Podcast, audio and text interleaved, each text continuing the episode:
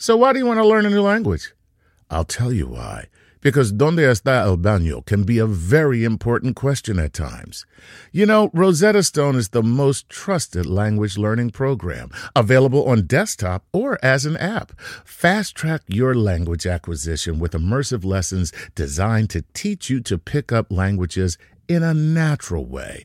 I love the fact that I can go from my laptop to my phone to pretty much anywhere and learn the language of my choice. Not to mention, I'm bringing my communication skills to new heights. Don't put off learning that language. There's no better time than right now to get started. For a limited time, Star Talk Radio listeners can get Rosetta Stone's lifetime membership for 50% off. Visit rosettastone.com slash startalk. That's 50% off unlimited access to 25 language courses for the rest of your life. Redeem your 50% off at rosettastone.com slash startalk today.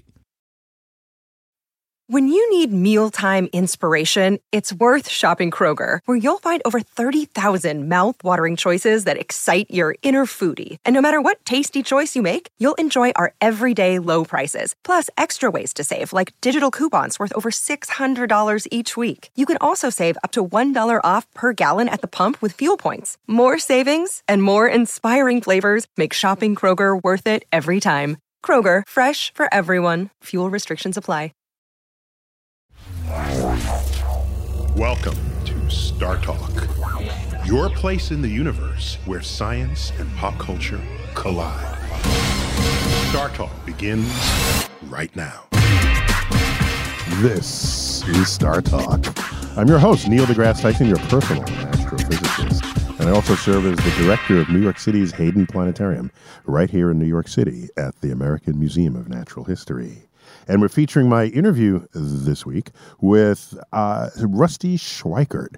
He's an Apollo 9 astronaut, an Apollo, a genuine Apollo era astronaut.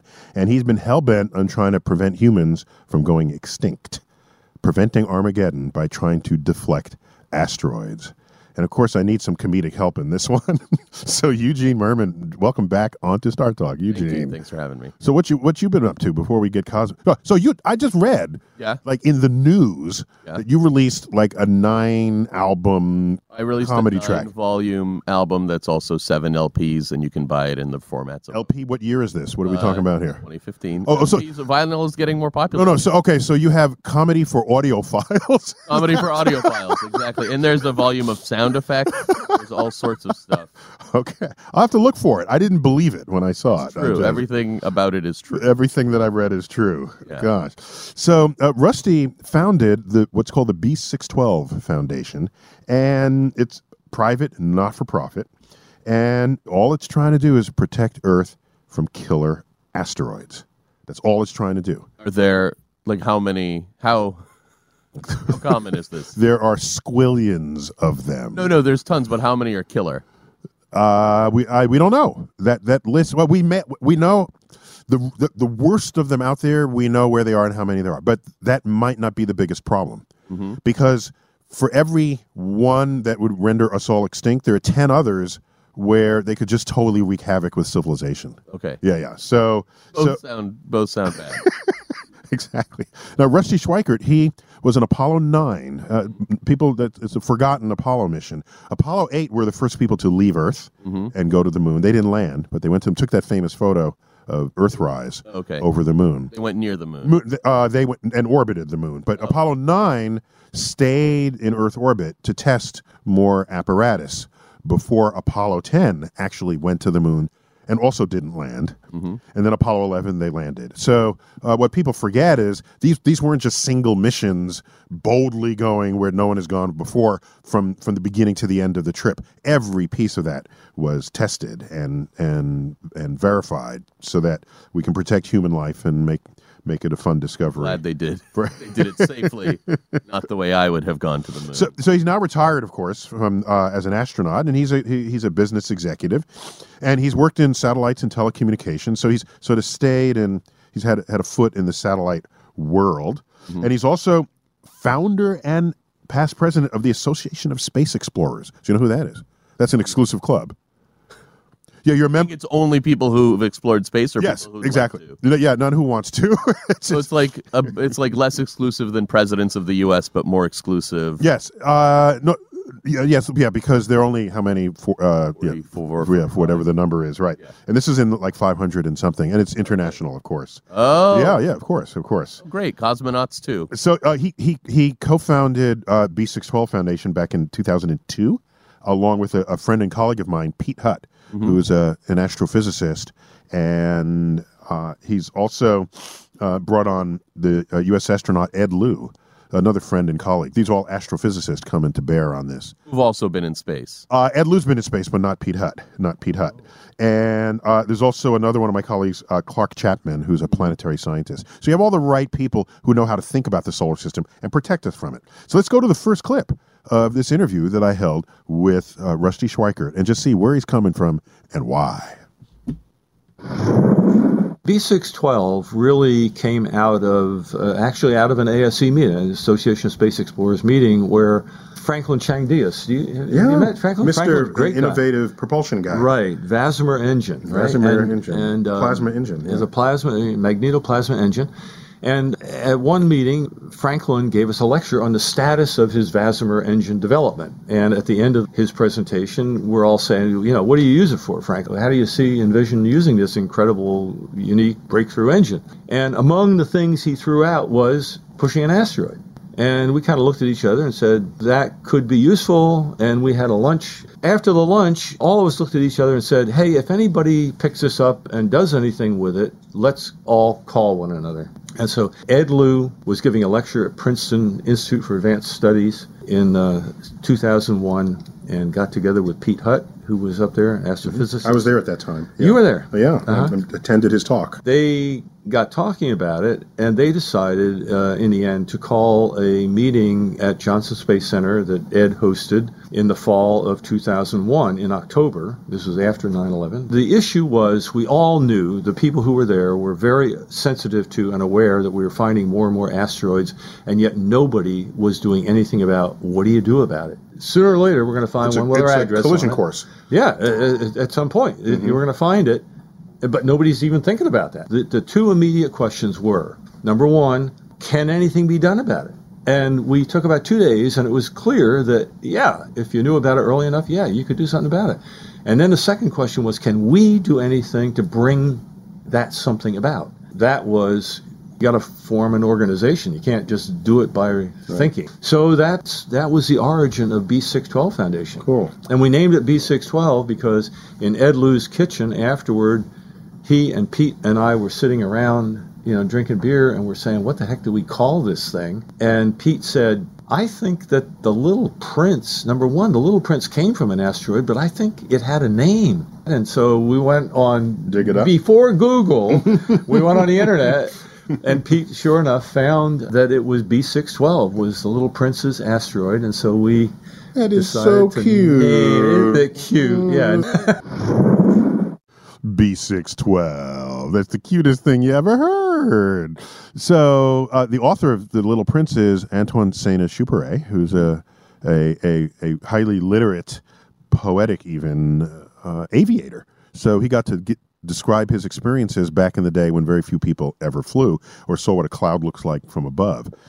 And so, he's written some of the most compelling statements about what it is to explore and to go where you haven't been, and a little bit of that is in is in the Little Prince because he's he hangs out on an asteroid. So it's a little obscure, and you got to be sort of child book literate. It's been explained. Yeah, it's, it's, it has been explained, Yeah. and so uh, so yeah. Uh, uh, have you ever worried about getting hit? Uh, yeah. I mean, I, I kind of, I'm glad to know. I figured someone like Rusty was out there figuring something out. You you hope that you expected that to be the case. I was like, I'm a little worried, but some people who have a better sense of it are probably like, oh, I think I have a plan. Though I didn't think the plan. It sounds like their plan is to attach engines to asteroids and fly them away. We don't have a plan yet. Oh, That's an idea. It's an idea. Yeah. Right. We have we have ideas for plans because if Yeah. you blow it up, more little parts will come and destroy all of it. Well, yeah, so there are complications in almost all of these scenarios, but uh, I don't know if if if, if viewers uh, know the difference between a meteor, meteorite, and meteoroid? Do you know the difference between all this? I think one is one that has already crashed and destroyed Russia, and one that is on its way to destroy. That's the difference. No. That's the difference. I think one is one that's on Earth, and one is that's heading toward. Yeah, yeah. So a meteorite, yeah, after you if, after hit and you pick it up, it's a meteorite. Right. Right. And I, by, by the way, I think there are too many words for this stuff. It's, it's it's unnecessary, but we have it anyway, so here they are. So if you pick it up and it fell from the sky, it's a meteorite. Mm-hmm. While you observe it moving through the atmosphere, Mm-hmm. it's a meteor. Yeah. And usually it's going so fast it, it's rendered a glow Yeah. as its kinetic energy converts to thermal A energy. shooting star, but it isn't really a star. No, no, no. It's yeah. It's it's not like a shooting star. It is what a shooting star is describing. Right, right. Yes, and of course it's not a or a falling star. That's a, a. It's fun to watch what things get named because they're reminders of how much how little we knew about what the hell we were talking about. Right. Yes, it was named when people were just like, I wonder what that is. I think we're being attacked by stars. falling, they're falling out of the sky. There's also a part of the Bible in in Revelations where it hmm. describes one of the signs of the end of times is the stars fall from the sky and land on Earth. Oh, Yeah, and so- then the first time people noticed, I guess, meteors, they must have been like, oh, this is the end of times. And they were like, wait a second, no, it's not. It's somebody figured out it was not. Yeah. And uh, the, one of the most famous ones of recent past, the, uh, Russia's got both of them. Yeah. One happened in, in 2013 in uh, was it February, just earlier in the year. Blew up in the sky or it Yeah, hit? yeah, yeah, it was a sky blast, and the shock wave shattered uh, shattered windows, and Yeah. people got lacerated. But from the from the really? yeah, about sixteen hundred people. I call it the the band aid uh, because no one died. But what an awesome shot across a bow that is. Right. right. That It's made like- people go like, Rusty, what's our plan? what is the plan? Yeah. And so that happened near the town of uh, Chelyabinsk in the Urals uh, of uh, the the western edge of Siberia, and one back in 1908, Tunguska. That's a real famous one. Another air blast, Where- but it incinerated 10,000 square kilometers of forest. The air blast and the energy from it did that. Why aren't we weaponizing this? And so that area, that 10,000 square kilometers that got destroyed by uh, the Tunguska blast, Mm-hmm. it's about the size of the San Francisco Bay Area. And so that that's bad. I mean, if if if you can incinerate trees in in Yeah. Siberia, then we're all at risk. right, right. Yes, then it would also probably hurt a city. If those things had better aim, that's just what what Yes. what would happen. If, we, if there was an even more vengeful god. And so, uh, what do you do with these? Do you blow them up? Do you deflect them? And the You reroute them. yeah yeah well, that's what, what deflecting would be is a rerouting Yeah. essentially. Well, I guess I think of deflecting as away from Earth and rerouting as like, I hate that guy.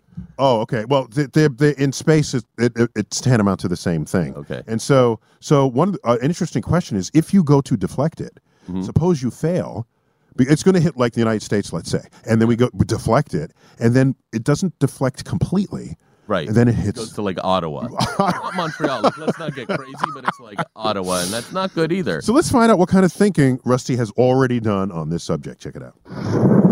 In order to eliminate the risk to everyone, there are nations who will have to accept a temporary increase in their risk in order to enable that elimination of the risk for everyone. You can't avoid that. When you deflect an asteroid, you shift the risk profile from where it was going to impact across a bunch of countries on the way to getting that impact point entirely off the earth in either that direction or, Or the back the other opposite direction right?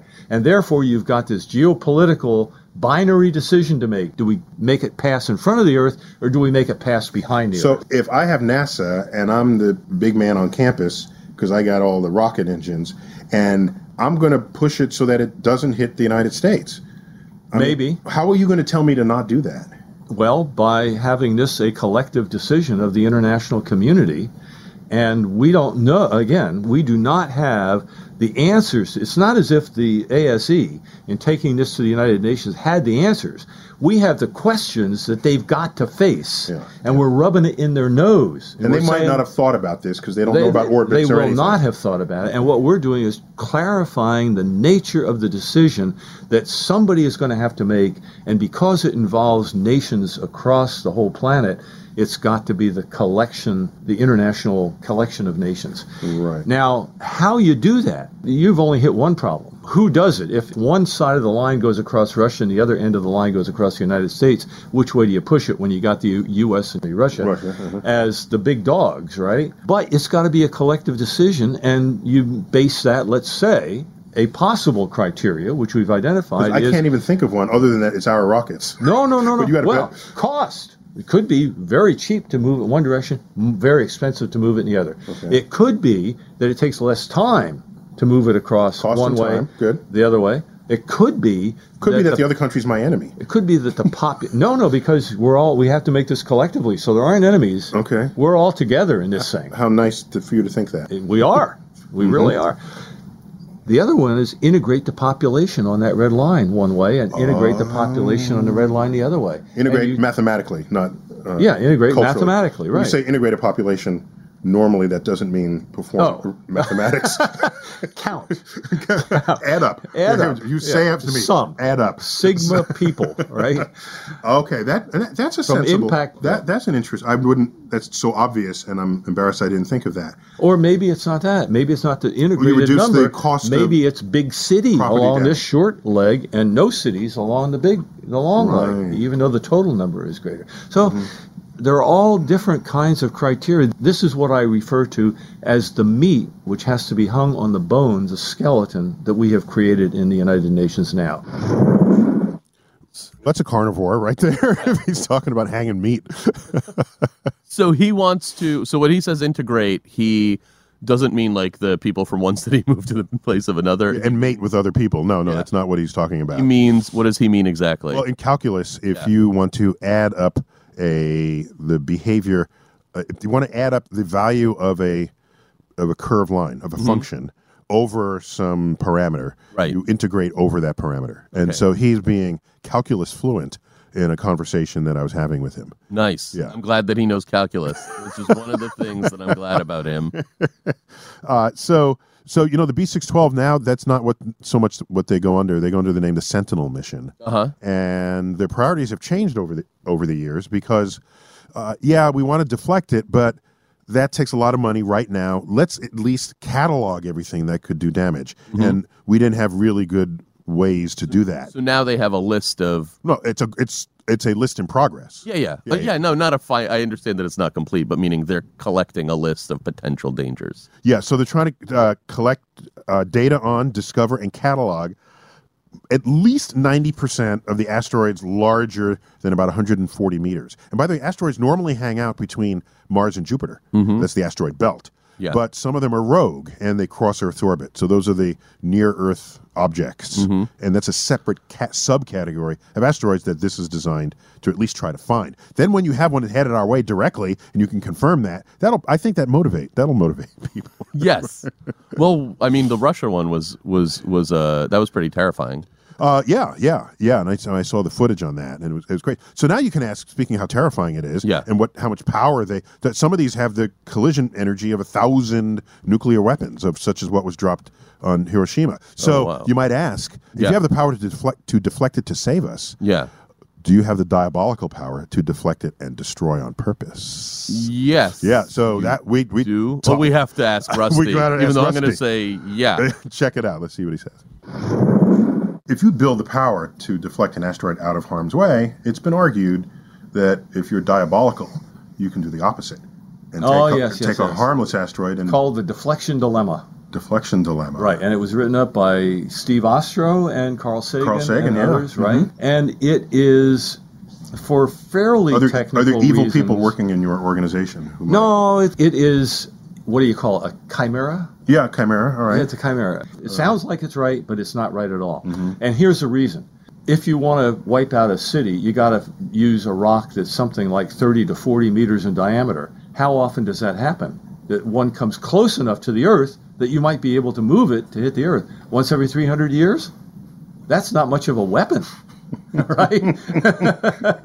Yeah, in 300 years, we want we'll take you out, but let's have And coffee for the. If it doesn't happen to be in the right orbit where that red line happens to go over the enemy you The have impact today, line, yeah. yeah, then you got to make new enemies so you can hit them with a rock, right? so the rock lines up with the country you have to hit. it's not So you choose your foreign policy that way. yeah, that's right. So Build your foreign policy around the, the happenstance asteroid. So the deflection dilemma is not a dilemma. Right. It's much easier to use missiles. Yeah, exactly. We, we already can send a missile, an intercontinental, intercontinental ballistic missile, from any between any two points on Earth within 45 minutes. Right. So, So to wait around for an asteroid, what, what are you doing? Right. And no one will think it was an accident because they'll see you moving it. You can't be like, oops, that engine. And that paper that he was referring to, that was co-authored by Carl Sagan, uh, came out in 1994. Mm-hmm. And it, here I got the title here: "The Deflection Dilemma: Use versus Misuse of Technologies for Avoiding Interplanetary Collision Hazard." Why wasn't it called I'm Very Paranoid? Oh, that's the subtitle. Oh, yeah. Oh, yeah. Subtitled I'm Very Paranoid. And forget about regular missiles. And so, of course, uh, asteroids have uh, plenty of other uh, uses. I imagine, you know, mining and things Mm-hmm. right. like that. Because we can go and get all their gold. Yeah, get all the gold, and no one's going to fight you for it. Right. Uh, Well, if you go that, that's true. If you go, go far enough. yeah, yeah, the, the asteroidarians. Yeah. and other stuff. You can get. Can you mine and bring back to Earth, or is there virtually nothing that's worth that? Uh, yeah, so that's a great question. So to move things around in space Mm-hmm. is is much cheaper than bringing it back down to Earth. right. And so it might be that w- when you mine, you're doing it for other activities that you would be conducting in space. Oh, right, right. yeah. You wouldn't be getting all the platinum bring here. You'd be getting it to build a platinum bridge to the moon. So, somewhere, just as an example of a thing you might try to do. Wonder what interstate number that would be. Uh, when we come back, uh, let's find out how much this kind of mission would actually cost, because that has to matter at some point on Star Talk.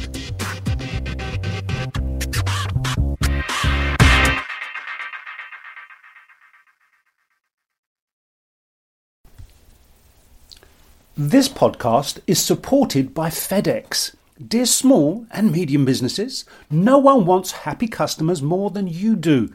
So you need a business partner just like you, like FedEx, who understands your passion for serving your customers because they have the same commitment towards you. That's why FedEx offers you picture proof of delivery, packageless and paperless returns, as well as weekend home delivery to 98% of the US on Saturday and 50% on Sunday. See the FedEx service guide for delivery information. What's more, FedEx Ground is faster to more locations than UPS Ground. Trust FedEx for timely deliveries. See what FedEx can do for your business. Absolutely, positively FedEx. Whether you're a family vacation traveler, business tripper, or long weekend adventurer, Choice Hotels has a stay for any you. And that's good because there are a lot of me's. Choice Hotels has over 7,400 locations and 22 brands, including Comfort Hotels, Radisson Hotels, and Cambria Hotels. Get the best value for your money when you book with Choice Hotels. Cambria Hotels feature locally inspired hotel bars with specialty cocktails and downtown locations in the center of it all. Hey, that's me. Radisson Hotels have flexible workspaces to get the most of your business travel and on site restaurants. That's me too. And at Comfort Hotels, you'll enjoy free hot breakfast with fresh waffles, great pools for the entire family, and spacious rooms. Hey, that's me too. I guess I'm just going to have to stay at all of them. Choice Hotels has a stay for any you. Book direct at choicehotels.com, where travel comes true.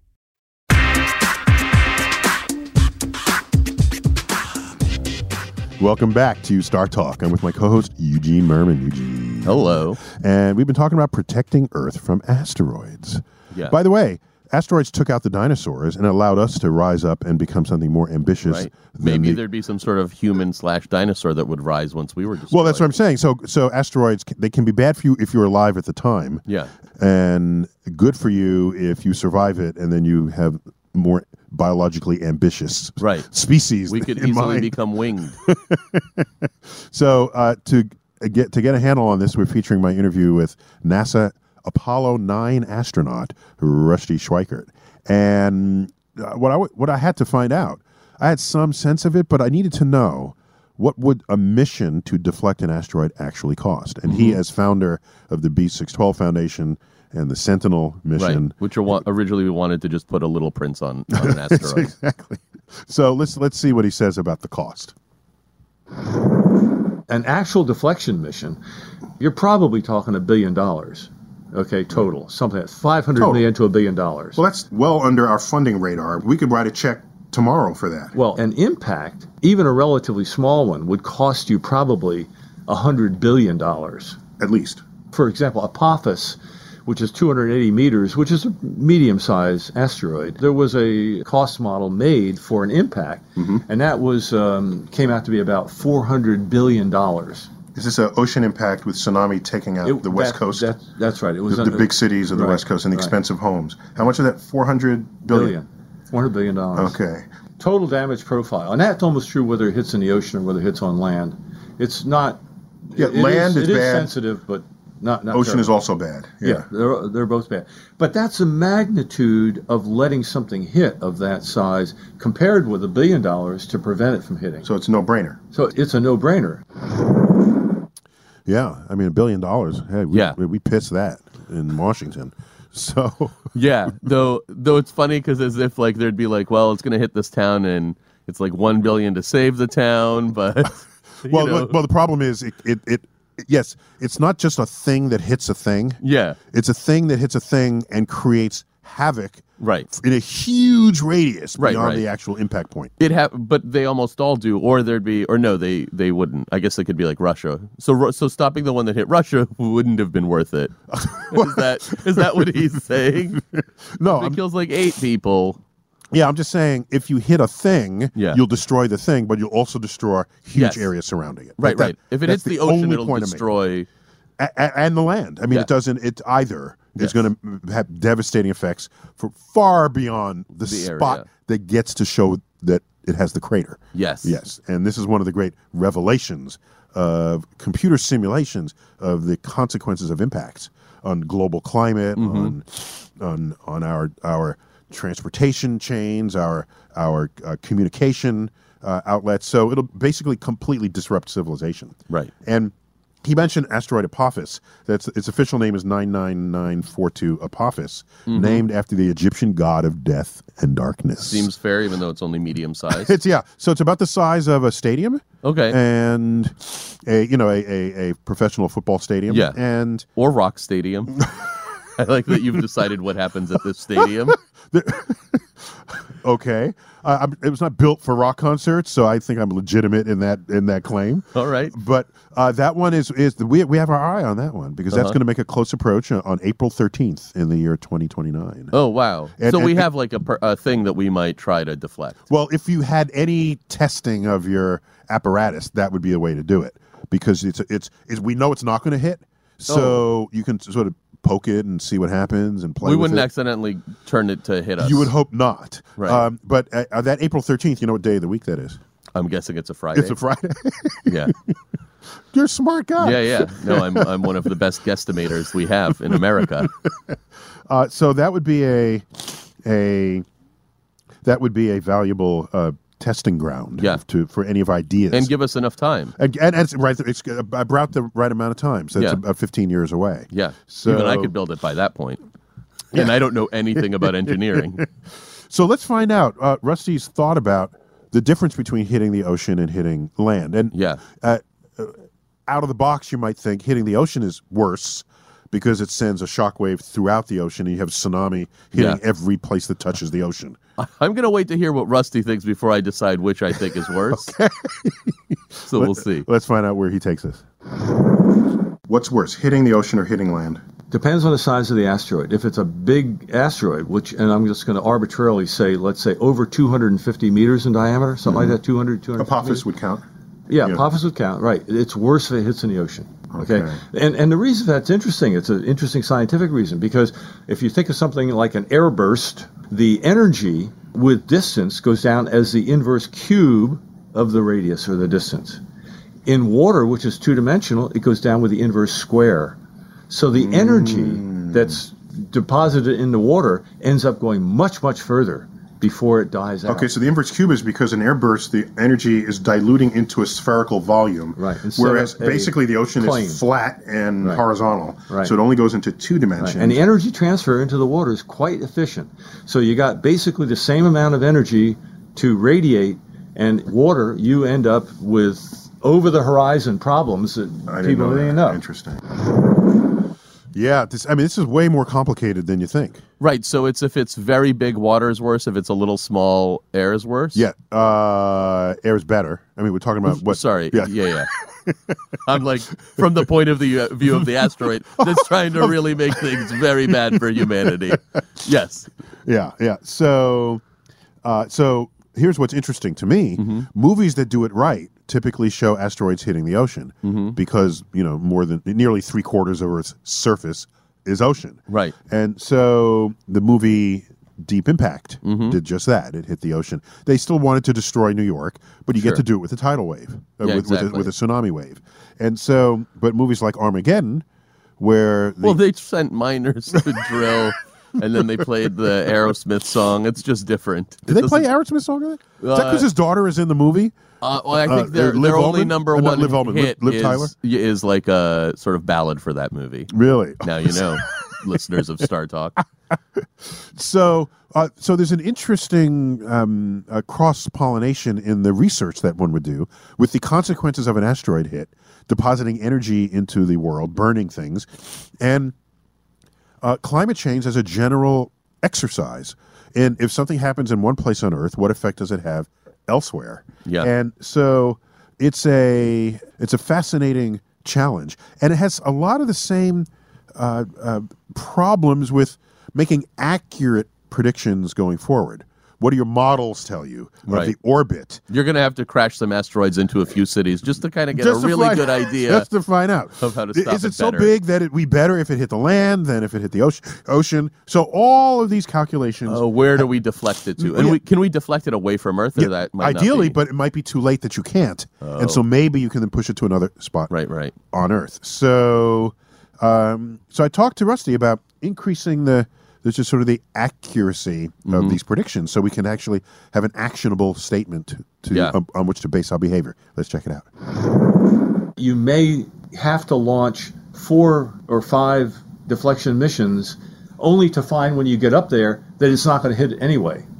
Okay, because when you get there, then you get a really accurate trajectory on that. So what we really need is some way to put LoJack on each of these asteroids, so it can reports back to us where exactly it is in space. Yeah, but let me get into numbers here. Now you're talking a million asteroid put a LoJack on. Now fly a mm-hmm. million missions to these things just to put the thing. No, no, no, no. Okay. You wait until It's the at- work from the ground indicates that it is a potential threat. Then you send an observer mission to get the accurate. So then, yeah, so it, it's a transponder, I guess is what you Yeah, call them. Yeah, yeah, yeah, yeah. And it broadcasts where it is, and then we can know with high accuracy. And then we don't have these uncertain paths where it might hit Earth that shrinks down that error you, circle, you, right? you get something on the order of 50 times better accuracy. You, you reduce the uncertainty in your knowledge that you get from ground based telescopes by about a factor of 50. well, that's important. It- right? It is because it makes a difference between is it going to hit or not. It may still be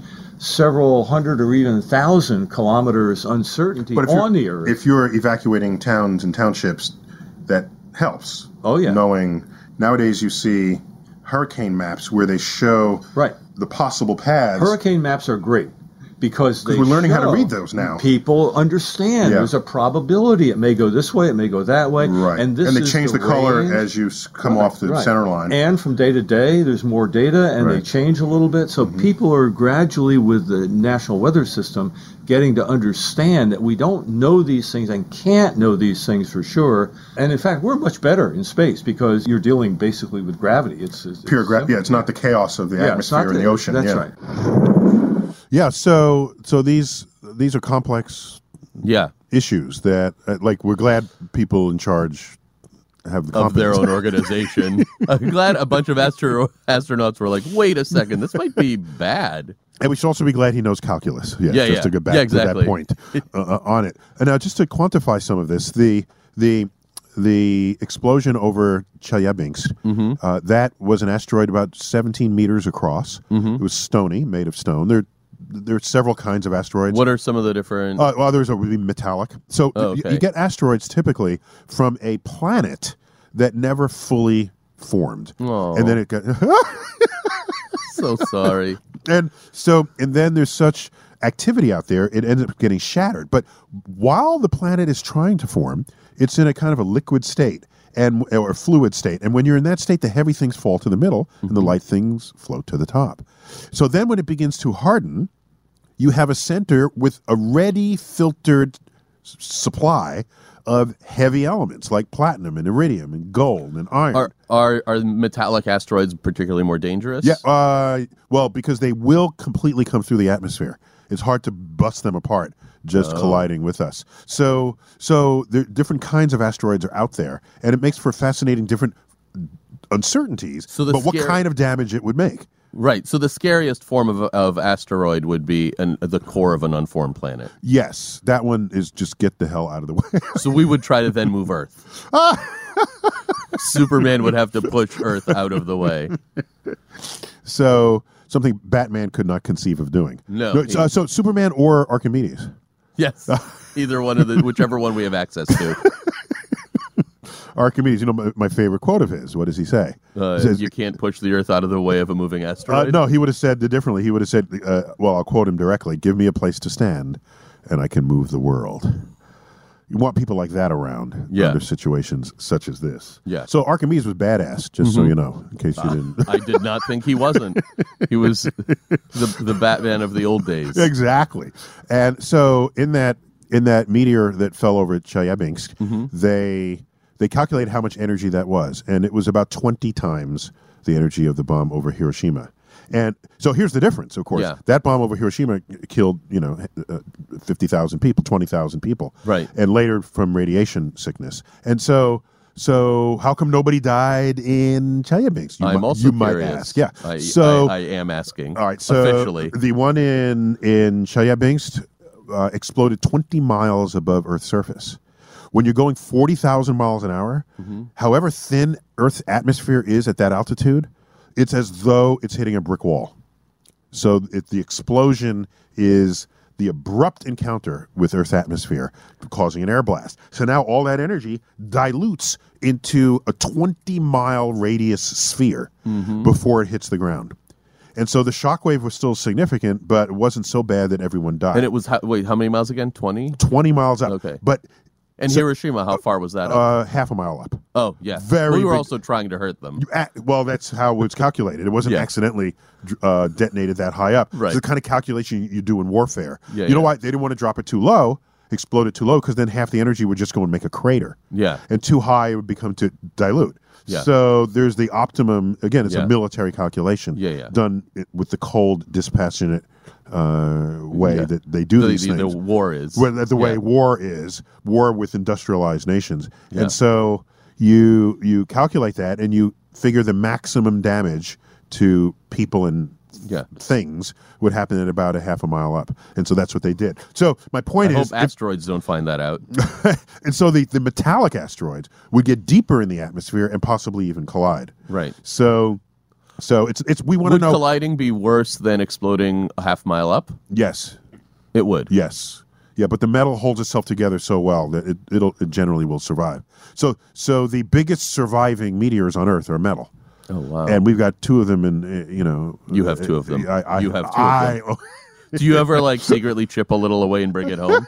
like I have one of the two, a little of the two meteors, Me, or the meteorites. yeah. Yeah. So Eugene, we got to we got to wrap up this segment, but when we come back, uh, more of my interview with Rusty Schweickart, and we're going to find out uh, how do we treat asteroid impacts like any other large natural natural disaster? What's the thinking on that? Because clearly, we have thought about other natural disasters. How different would asteroid strikes be from that? When Star Talk continues.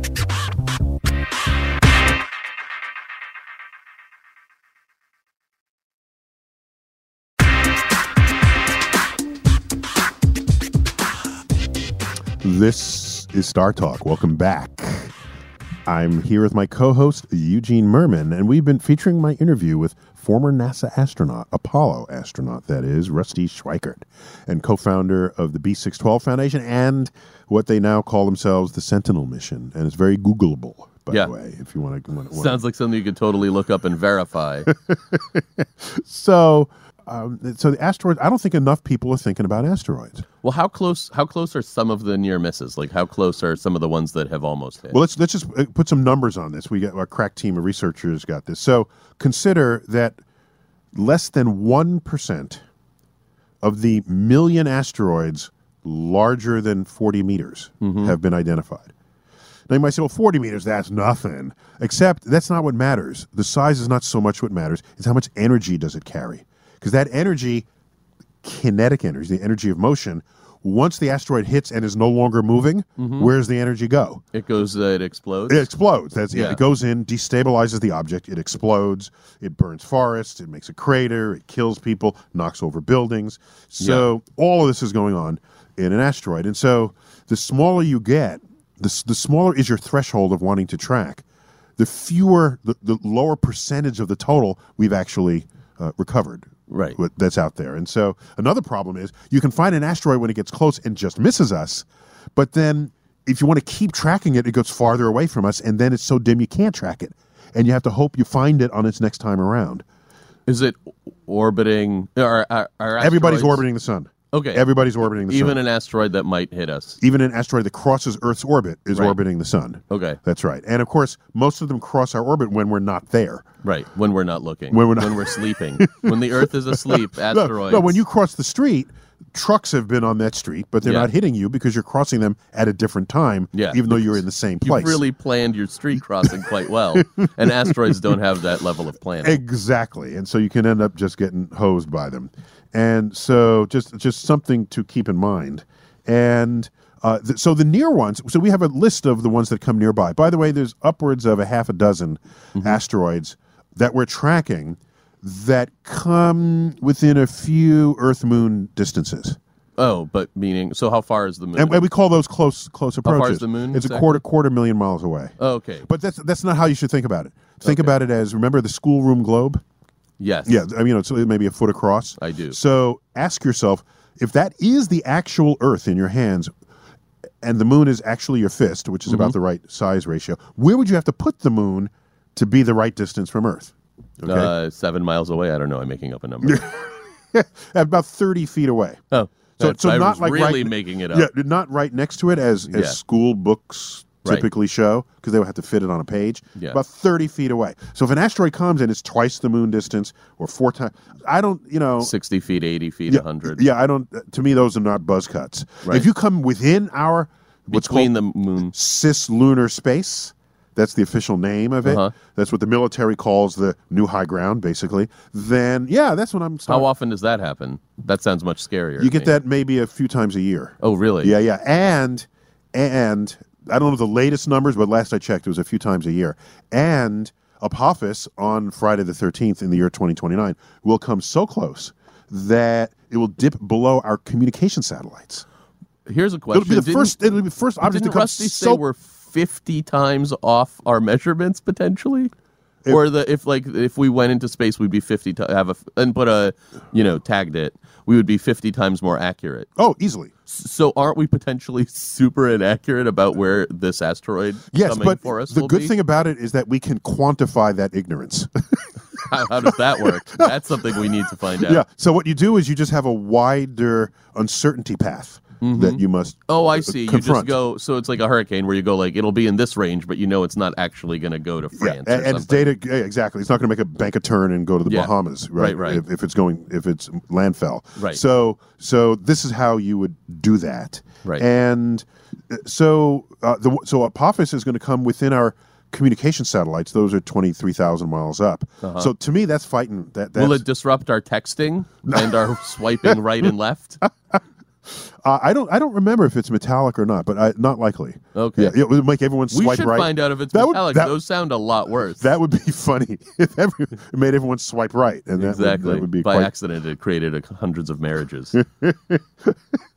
the asteroid marriage. That's cute. yeah. So I, you know, we've we have had to deal with natural disasters in the history of the world, and I wondered how different would this be from those. And I, Mm-hmm. I, I check with Rusty to see what he says.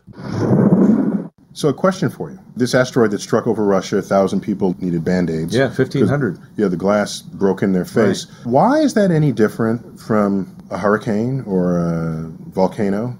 People get injured. We don't go bat crazy over it. I mean, we do, but not in some kind of so organized a way as you are suggesting to deflect asteroids in the future. Why not view the occasional asteroid strike as another natural disaster and we pull ourselves up by the bootstraps and get over it? Well, the reality is we are going to do that for the ones that are too small for us really to detect ahead of time.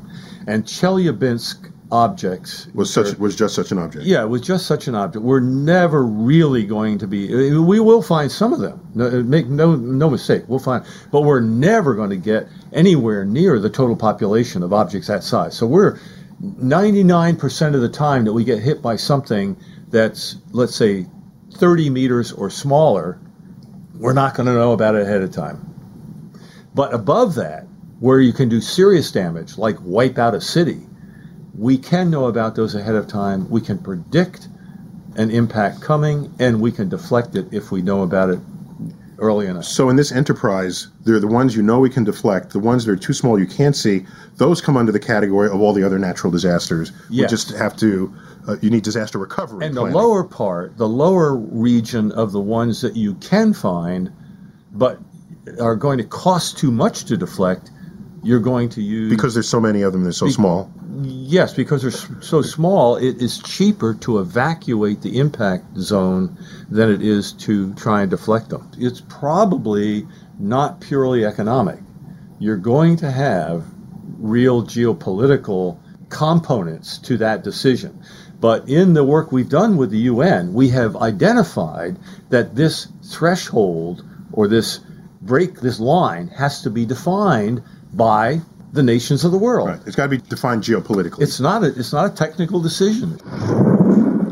yeah, I mean, the more he talked, the more I thought we were just screwed because there was too much. There's too much. That Too many factors. Too many factors. It's not just bat the thing out of the sky. But basically, the little ones are like just like n- regular natural disasters, but the big ones could destroy mankind. Yes, yes, and so So those we should really stop. So the one over Chelyabinsk, I said was about 17 meters across. That one, we we by the time you know that's in our atmosphere, it's too late. and there's nothing we can. Is there anything you can fly into it or anything? That low? Yeah. No, no, because it's it- traveling it. so it's not only the speed. Is if you break a thing into two pieces, now you have to evacuate two locations instead of Right. one. If they're split and then they keep separating, and you haven't reduced its energy. It's all about the energy. Right. The energy is still there. The energy is still there. Even if you break it into a million pieces, the energy is still there. They might explode at higher up and be a little less damaging, right. but nonetheless, the energy gets And there's no option where you slow it down or catch it with some sort of gigantic lasso mitt. it. Yeah. Lasso it. well, something has to be holding the net. See, oh, uh, or uh, yeah, what are you going to attach the net to? rockets that are leaving Earth. okay, so- Maybe a giant sheet with rockets on every corner, an opposite parachute. so uh, yeah, so these these these are for me fascinating frontier uh, challenges on this. So does he have an actual plan of how it'd be stopped, or he's going to go UN? We're in serious danger. No, he's, he's hosted conferences where Yeah. they invited engineers to come up with solutions. Okay. And some people are who are the kind. Look, we got the nukes in the silo. Let's blow the sucker out of the sky. You know, Don't you got some of the you got some of those people, and That's a bad idea, right? well, it's Depending. you know we're really good at blowing stuff up here in the United States, but Yeah. less good at knowing where the pieces fall after you've done so. Whereas a deflection mission, you you can you can judge how well you're doing while the mission is in progress. Right. But we also it, would it be make sense to blow something up in space or no? If you can get it early enough and completely blow it to smithereens so that when it does hit Earth, they're just harmless meteors falling through the sky. It'd be a hell of a meteor shower. Right. Yeah, I, you could, yes. So that might make sense. But once it if gets you knew Earth- you would accomplish that, if, if that's Yeah. what you're betting on, I don't know that that's the right way to do it. right, right, it's not a great plan. Right, and uh, I don't recommend it. That isn't my recommendation after hearing all the evidence. And, and you want to know who's who's really going to lead this? Is it Rusty? Are there countries? Uh, you know, th- there's a whole other la- geopolitical layering on this. Right. Forgetting the science, just who's accountable for something that could hit one country versus another? I ask that of, of Rusty. Let's find out. What's really left, frankly, is taking responsibility. And the question is, with everything else going on, why should I, as a president or a congressman or whatever, Right. why should I add this to the list? 88% of Congress gets reelected every two years. But the fact of the matter is, the public, as they come to understand this, with Chelyabinsk and other, you know, the next ones that are going to hit, they're going to understand at some point, they're going to get that it's not expensive to do this. Because the image in everybody's head is this has got to be terribly expensive. It's not. Mm-hmm. It's less than one half of 1% of NASA's budget to do it up in gold. So you're not talking displacing the whole National Space Program. Why yeah doesn't NASA have such a program? because NASA has no responsibility for public safety. Oh. NASA is to do space science and exploration. This is neither space science nor exploration. Well, it that's- public safety. That's the naivete of the founding documents. It is, and we have made recommendations to the Congress, change NASA's Space Act to make them responsible for this one and only cosmic natural hazard. And they have not done it, nor has any nation in the world yet assigned this kind of explicit responsibility. And that's what's got to be done. You know, the more I talk to him, the more you just want to kiss your ass goodbye. You know, it's like one of these gets So he wants NASA to have responsibility. if if not NASA, then who? And if not now, then when? Well, I don't know. I guess it would be MSNBC would be a bad choice. they barely do any space exploration. Hardly any. Yeah, exactly. And I can't think of a band that would be good. U2, maybe they would probably. And by the way, there's another there's another layering of challenge here. That some asteroids that have less density that we measure than what we know is the density of the rock that it contains. And so that tells us maybe it's a pile of rocks. Mm-hmm. And when we calculate the bulk density, we're adding in all the space between the rocks, having it come out less than what we think it should be. If that's the case, how do you deflect a pile of rocks? I don't know a rock eating monster. Well, that's what I'm saying. If you if you attach a retro rocket to one of the bits of it, Yeah. then it could just pull one of those rocks away and leave all the all rest. of. Not all. Of Would them. you maybe blow those up? Well, well, that's what I'm saying. So the, these are the challenges that confront the, the deflection engineer, right? It's not a and is is the thing strong enough to move one piece of it and have all the rest of it follow? That's really what it comes what it comes down to. Gra- gravitationally, you mean? Well, th- so one of the great ones is gravitationally. That way, you're not tugging on one piece versus another. Mm-hmm. So uh, that is Eugene, the frontier of our species survival in this world. And you're from Russia, and all these like hitting Siberia. So maybe Well, Russia's very, very big. is that so why? that's probably, I think, why they get hit a lot. It's like they're the ocean of land. yeah, that's a I like that analogy. So Eugene, we got to we got to wrap it up. Uh, Okay. Thanks for being on Star Talk. Thank you for scaring me about asteroids. okay. I'm Neil deGrasse Tyson, your personal astrophysicist. And as always, at the end of these programs, I bid you to keep looking up.